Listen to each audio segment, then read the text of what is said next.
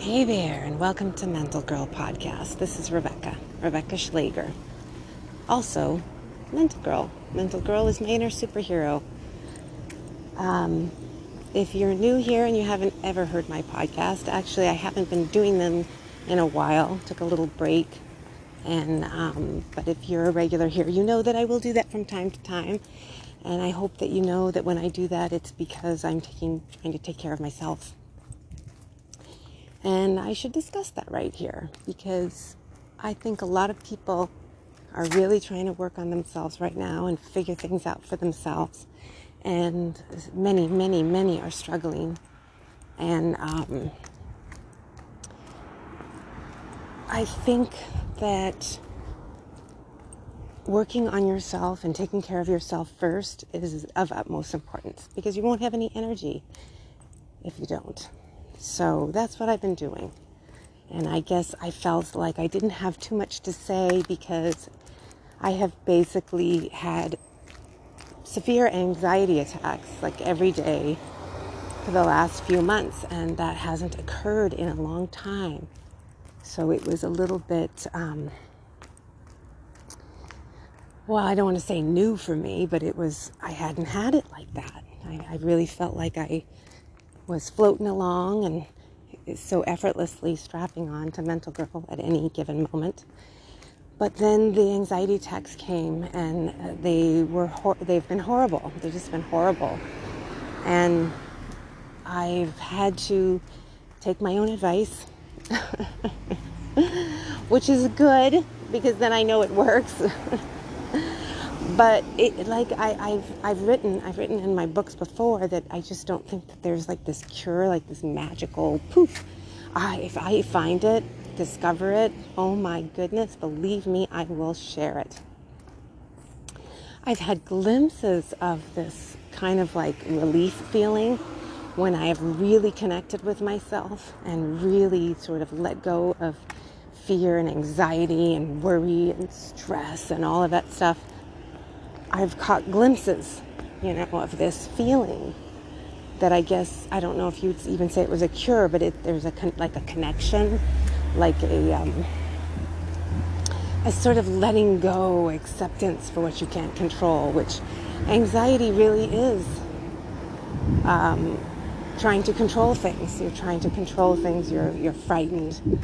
You're in the future. You're either in the future or the past, swinging back and forth.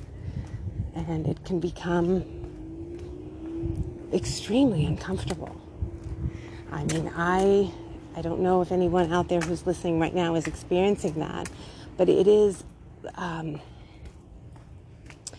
it's extremely uncomfortable. I would say, mentally just borderline, just painful, because just you get flooded. It's all of your insecurities and all of your worries and your frets and your anger and your frustration and your disappointment and your sadness, and it just comes like a wave, like a tsunami of just banging against your back and your heart's racing and all of it, and you just feel like it won't stop. And I think that what I have felt so sad about is not being able to find any sources that don't activate more of it. I mean, I'm enough. I can do it on my own. I've always been really good at the imagination and worrying and things like that. I have that down, let's say. But at the same time, I've always had sources to go to, that would ground me, that would either ground me, or I would feel that safe feeling, or something like that, anything. I would always sort of go towards that. And I literally feel on my own. I feel like that now I'm the source, and then I think I freaked out because I don't feel like I'm the grounded source. I saw this meme, and it was very funny, and it said, I'm looking around for an adult, and I realize I'm the adult. So that's sort of how it feels. Just looking around for some kind of, I think for me it's been kindness or understanding, compassion. And all I see in the world is people not listening to other people. They're not questioning or researching or anything. It's just sort of like this regurgitation of the same information over and over and over again, which is just activating so much fear. And like I said, I can stir things up so quickly. I've always been very good at that. My imagination can really get the best of me. So again, I don't need any excess.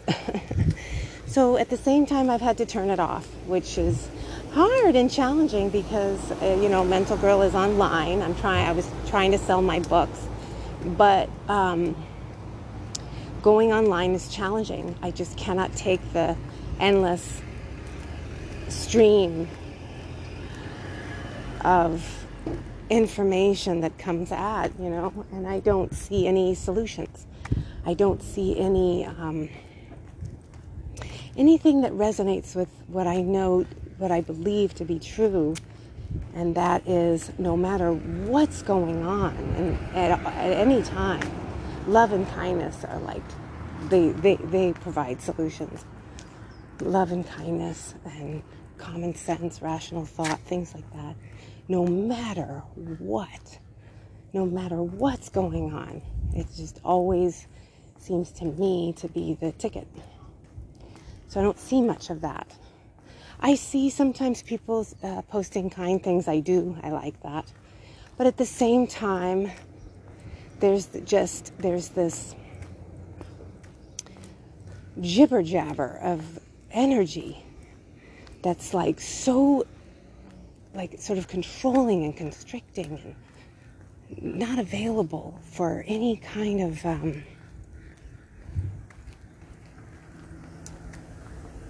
love and kindness is what I'm saying. Oh, I just saw a beautiful butterfly. I love that. That is like such a happy thing for me. Whenever I see a butterfly, I can get so happy. It's like amazing. So anyway, that's where I've been at. It just feels to me like there's just an endless supply of what everyone else thinks. They just pummel. And not enough. All right. Let's find solutions. Let's figure this out. Let's make sure everybody feels safe. Let's make sure everybody feels understood and heard and has answers that work for them or have things that make them feel better, because we're all on this planet. I mean, I've always said, I said this before, but now more than ever, I think, I don't know how we even got to this point, because so many people were traveling, so many people travel in the world, and there's so much diversity out in the world. So many people do things differently, you go places, and I would imagine you wouldn't never think to tell and yell at people on what to do with their lives around the world, because the beauty of living and creating your own energy is so wonderful. I mean, it just brings about so much. And of course, I'm sure if people have traveled, they've always protected themselves. You have to figure things out. When you travel, you have to learn new cultures and new styles and new this and that. But you like sort of the being around people. So that's why I think I'm so in shock that we've landed in this situation we're in now. So needless to say, I'm continuing on, and I've got Mental Girl strapped up, but I will admit, I'm sort of in a place right now where I'm really, really, really, really trying to connect with my true inner being, really, really trying to accept what I cannot control, trying to stay in the present, because the flip-flopping is absolutely exhausting. It's so interesting. It's like thinking about the past and the future does nothing. Does nothing. I mean, even as I'm talking, you know, I'm trying to look around and make sure that my head's watching, because, you know, like I said, I live in a big city, so you kind of gotta keep your wits about you. I guess one of the things that I have been doing, and again, it's painful. It's so hard. Is just riding through the anxiety. I don't like it, and that's another thing. I'd either, like I said, I'd either run and fix it, or I would find sources to make me feel safe. And since those aren't available, I have to. The one thing that I realized was that I'm a source. I'm connected to source too. I'm connected to the world. So I have to find it within myself. And this, I will say, again, I do not feel is some quick fix. I've had moments a couple of times where I feel like, okay, I think I've got it, only to have be flooded, you know, with either my own inner jibber jabber or others, and facing that feeling of just being in my own body and my own mind, and that it's okay, even though it's always nice to feel connected and relate to other people and all of that stuff is just beautiful. But when I look around, I can see everybody's doing the same thing. I think that everybody is just trying to figure it out. And I guess I am trying to accept what I can't figure out, that I'm going to have to accept and drift and flow and ride through it, and you kind of like you're taking off on a ship into the unknown, and the unknown for people who have anxiety is very uncomfortable.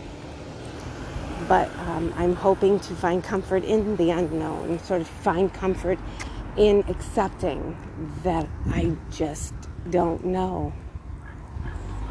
So I've babbled. I hope some of that makes some sense. I hope some of that resonates or sort of maybe jiggles a little something in your own mind. It's kind of one of those things where you gotta, here's a guy who's talking really loud, but I'm on my thing, so that's okay. I'm worth, you know, and then eventually after a year, I'm worth 100. It's funny. He's going and going and going. He's having a fun time chatting.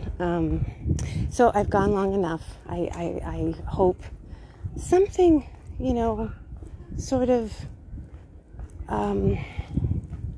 gave you something. You know, I really want to do these things so that I give something, or that I share something, or I impart something. You know, that's pretty much always the goal. And to admit that I am too trying to flow through this, feel free through this,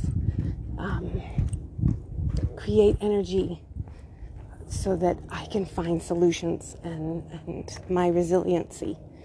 So to anyone out there who feels this way, who understands what I'm saying, I'm looking for you out there. And to the people that do not understand what I'm saying and may just find all this just whatever, it's okay. That's okay too. You know, you've got to find what resonates with you. You got to find what goes inside your own body and stirs your ship.